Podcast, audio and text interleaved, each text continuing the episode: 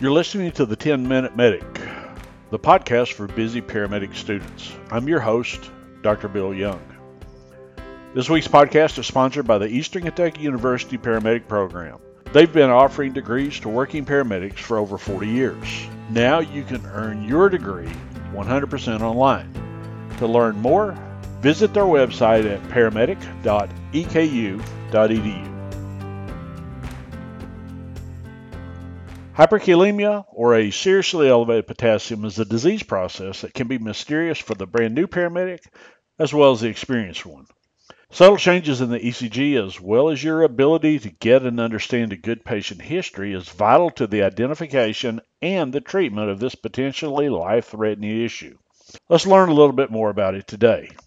A serum potassium of greater than 5.5 can result in life threatening cardiac changes in the adult patient. These patients are known as being hyperkalemic. If the blood levels get above 7, the patient can then begin to undergo some neurological changes. Levels above 8.5 milliequivalents per liter often result in complete cardiac arrest. Because of the important role that potassium plays in the conductivity action of the cardiac muscle, we can begin to see some specific changes in the patient's electrocardiogram. Let's take a look at a few of them as well as some treatment directions and options that we might need to go. One patient population that has common concerns regarding the level of potassium in the body are those suffering from end stage renal disease. This is the most common etiology of an elevated potassium. If you know that your renal failure patient has an issue with hyperkalemia, then they must be placed on a cardiac monitor for continuous monitoring, an IV established, as well as getting one or more 12 lead EKGs. Many of patients with elevated potassium levels have muscle discomforts as well as these EKG changes that we'll talk a little more about. Although a patient may not be aware of an elevated potassium until lab work reveals it, many of them are asymptomatic. Weakness and fatigue are the most common complaints that your patients may present with when they are having elevated potassium levels. For the patient who is in mild hyperkalemia, usually a lab value of between 5.5 and 6.5 milliequivalents per liter, the T wave on the EKG is one of the most common indicators that can be seen.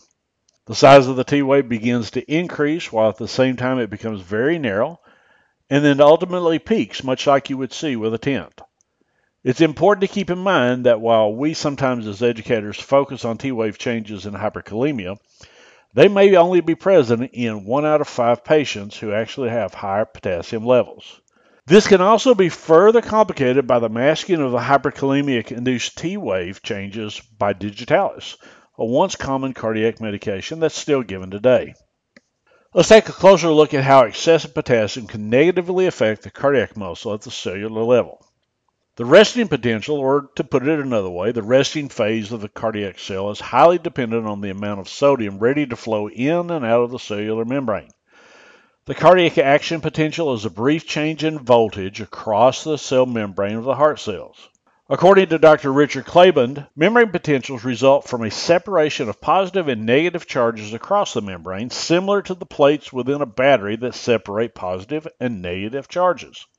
Just by way of review, the membrane potential of the cardiac cell, or any other cell for that matter, is the difference between the electrical charge between the inside and the outside of the cell as expressed in millivolts.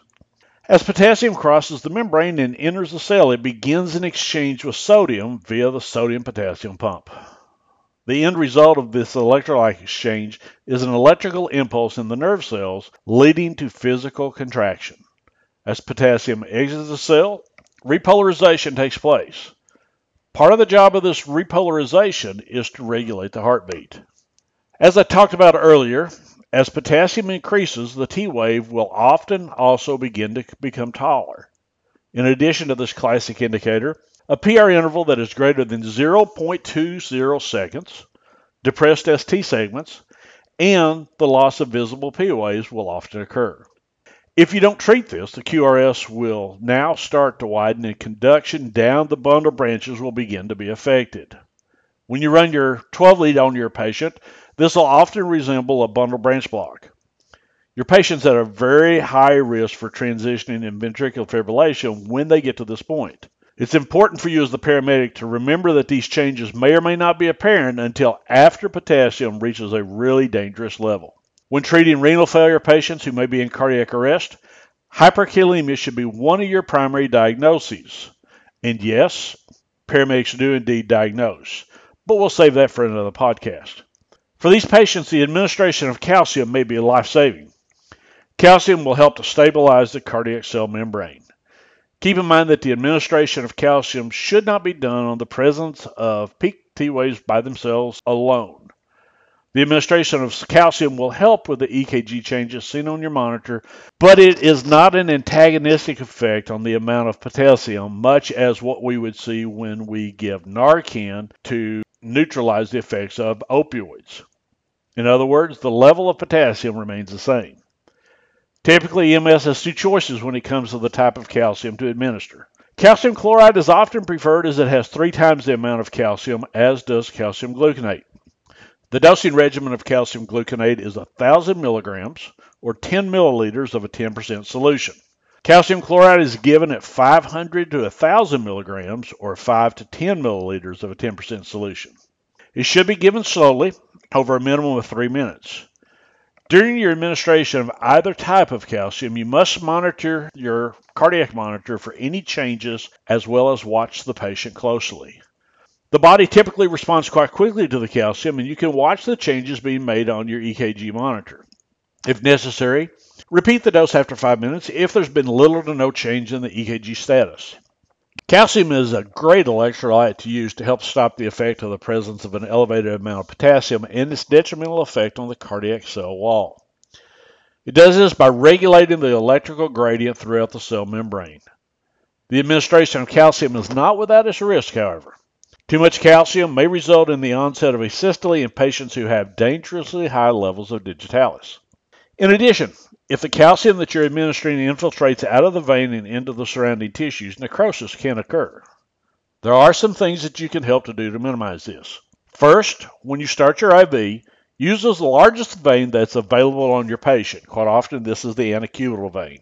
When possible, administer through an 18 gauge or larger catheter. You may also want to dilute the concentrate that you're administering with normal saline. Stop the injection administration immediately if you notice swelling or if the patient begins to complain of pain or burning at the IV site. Some agencies may be administering high dose albuterol via nebulizer to reduce the concentration of potassium in the blood.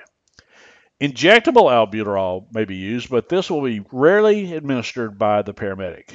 Most of the time, this waits until you get to the hospital.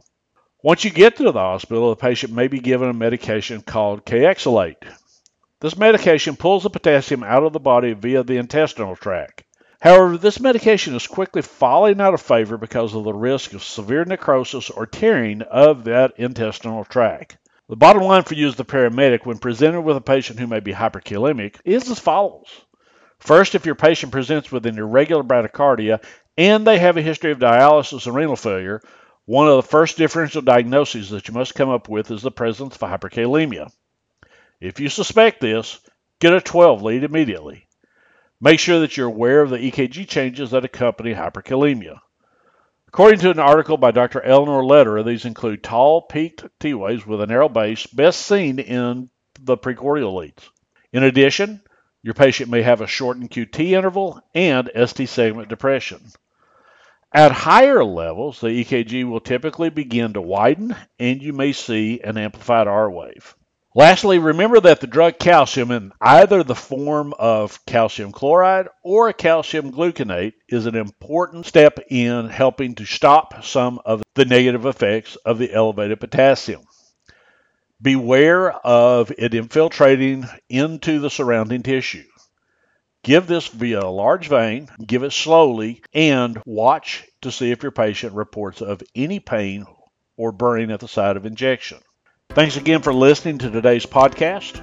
Beginning next week, we're going to start a four part series on metabolic and respiratory acidosis and alkalosis. I hope you'll join in, and if you found this helpful, make sure you share it with somebody. Thanks again.